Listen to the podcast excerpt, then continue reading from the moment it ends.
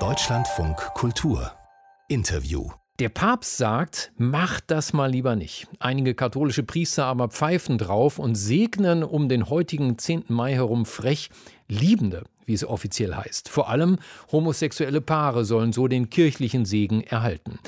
Zum Aufstand an der Basis spreche ich mit dem Münsteraner Kirchenrechtler Professor Doktor Thomas Schüller. Guten Morgen, Herr Schüller. Guten Morgen nach Berlin. Wie ist es denn eigentlich kirchenrechtlich? Begehen die Pfarrer nur eine Ordnungswidrigkeit, wenn sie sowas machen, oder ist es schlimmer?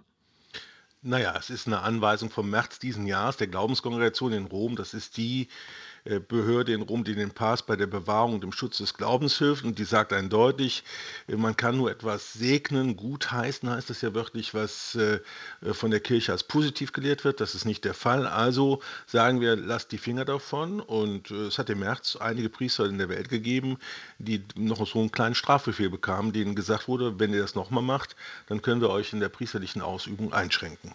Also das ist tatsächlich die Drohung, die dahinter steckt, dass sie ihr Priesteramt verlieren.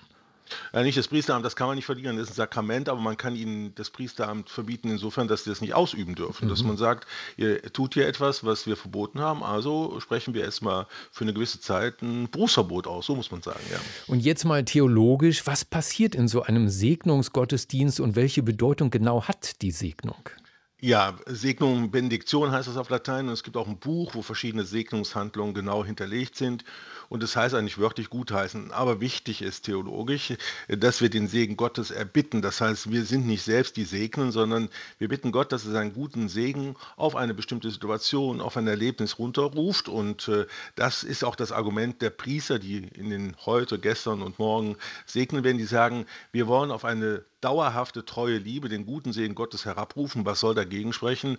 Also Gutheißung, und das ist so ein bisschen der knifflige Punkt, Gutheißung einer Situation, eines Zustandes, das heißt Segnung, aber es wird immer erbeten von Gott, der den Segen schickt. Und jetzt mal beim Wortlaut zu bleiben, zu bleiben, wenn man also Gott nur bittet um seinen Segen, da kann der Papst doch eigentlich nichts dagegen haben, aber er will trotzdem nicht, dass auch homosexuelle Paare diesen kirchlichen Segen erhalten. Warum tut sich die Amtskirche damit so schwer?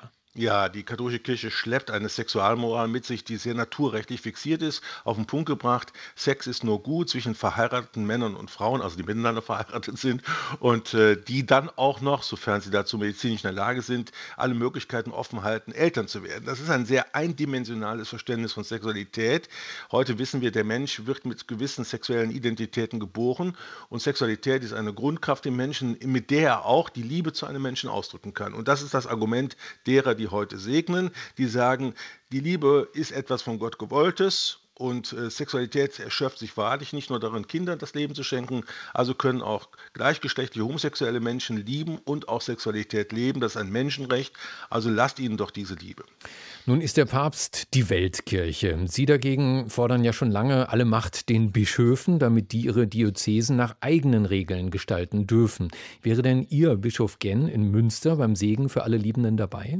Nein, er hat also eindeutig gesagt, er macht das natürlich nicht. Er ist auch ziemlich ängstlich, da auch in Münster doch eine ganze Reihe von Priestern schon gesegnet haben und weiter segnen werden. Er möchte es aber nicht sanktionieren, weil er sagt, die Priester und auch alle anderen Seelsorgerinnen und Seelsorger gehen verantwortlich mit ihrer Aufgabe um. Und wenn sie denn in einer bestimmten Situation den Segen Gottes für diese Paare herabrufen, dann mag das so sein. Aber er steht natürlich in der Situation, dass Rom von ihm erwartet, zu sanktionieren, auf die Lehre zu achten. Und die Basis sagt, nein, wir sehen es anders. Das ist die spannungsvolle Einheit, und in der lebt er im Moment. Moment, ja. Und auch der Vorsitzende der Bischofskonferenz der Limburger, Bischof Georg Betzing, ist gegen die Segnung. Jetzt mal angenommen, wenn jetzt jeder Bischof tun könnte, was er für richtig hält in seiner Diözese, würde die Kirche dann nicht zersplittern in eine Vielstaaterei mit kaum noch kompatiblen Kirchenrechten? Ja, das ist die große Sorge auch. Ich meine, es gibt einen Markenkern der katholischen Kirche, dass sie ein einendes Amt hat, den Papst, dass sie eine starke Stärke hat darin, dass sie eine Lehre hat, dass sie sehr klar erkennbar ist. Andererseits, es ist eine Weltkirche mit fünf Kontinenten, mit höchst unterschiedlichen Kulturen. Wir haben jetzt hier in Europa, in den U S A, diese Bewegung, gleichgeschlechtliche Paare, homosexuelle Paare anzuerkennen. In anderen Kulturkreisen sieht das gänzlich anders aus. Es gibt ja in Afrika noch Länder, wo die, die homosexuelle Praxis unter Strafe steht, sogar mit Todesstrafe angedroht ist, denken Sie an Uganda. Also dieser Part muss diese Kirche zusammenhalten. Und trotzdem glaube ich, dass dieser Glaube ganz konkret nur gelebt werden kann, da wo man lebt, und dass die Kirche bei allem Einheitsdenken eben auch die Möglichkeit bieten sollte, dass die Bischöfe passgenaue Lösungen vor Ort anbieten. Das heißt dann immer, die Spannung bleibt man auch zusammen, aber dafür haben wir ja den Papst im Moment noch. Wenn wir mal spekulieren, wäre die Kirche eine demokratische Veranstaltung, wie würden die Mehrheiten aussehen? Hier in Westeuropa ziemlich eindeutig. Es gibt ja diesen synodalen Weg, wo viele katholische Gläubige genau darüber beraten. Und da gibt es eine ganz klare Mehrheit, gleichgeschlechtliche Paare äh, anzuerkennen, sie zu segnen, allerdings äh, sie nicht äh, zu verehelichen. Also da gibt es eine klare Linie. Das sagt man, das ist vom biblischen Befund so, das ist für Mann und Frau vorbehalten. Also hier in Westeuropa, auch in Belgien, Nachbarländern, ganz klar, auch die Bischöfe Kanada, die sagen, bitte lasst uns diese Möglichkeit. Es gibt afrikanische Bischöfe, die sagen, bloß die Finger davon, Kinder, Kinder, Nachkommenschaft ist das ein und alles. Also da ist ganz schön Dampf im Kessel der katholischen Kirche. Nun ist das Kind ja bereits in de, das Weihwasserbecken gefallen. Die liberalen Pfarrer tun was Selbstverständliches. Sie stellen schwule Paare den anderen gleich, soweit sie können, und verstoßen gegen die offizielle Linie des Vatikans. Wie kommt die Kirche da jetzt wieder raus? Das ist jetzt eine spannende Frage der nächsten Tagen und Wochen, ob Rom jetzt, wie es schon geschehen ist, das sanktionieren wird, wie sie die Bischöfe unter Druck setzt. Es ist ja erkennbar, dass sie unter Druck setzt, weil auch Georg Betzing, der in seiner Diözese in Limburg, wo ich lange gearbeitet habe, äh, Untersuchungen angestellt hat, dass das ermöglicht wird, hat jetzt gesagt, das sei kein gutes Zeichen. Äh, das sei eine Politisierung des Segens, das sehe ich anders. Es ist endlich mal von einigen Seelsorgerinnen zumindest und Seelsorgern und Priestern das Zeichen, ihr seid Teil unserer Community, ihr gehört zu uns und ihr bekommt den Segen. Aber die Bischöfe haben jetzt die schwierige Aufgabe, das zusammenzuhalten, und werden auch von Rom unter Druck gesetzt. Wer da am Ende gewinnt, das werden wir sehen. Sagt Professor Thomas Schüller. Er ist Direktor des Instituts für Kanonisches Recht der Katholischen Fakultät der Universität Münster.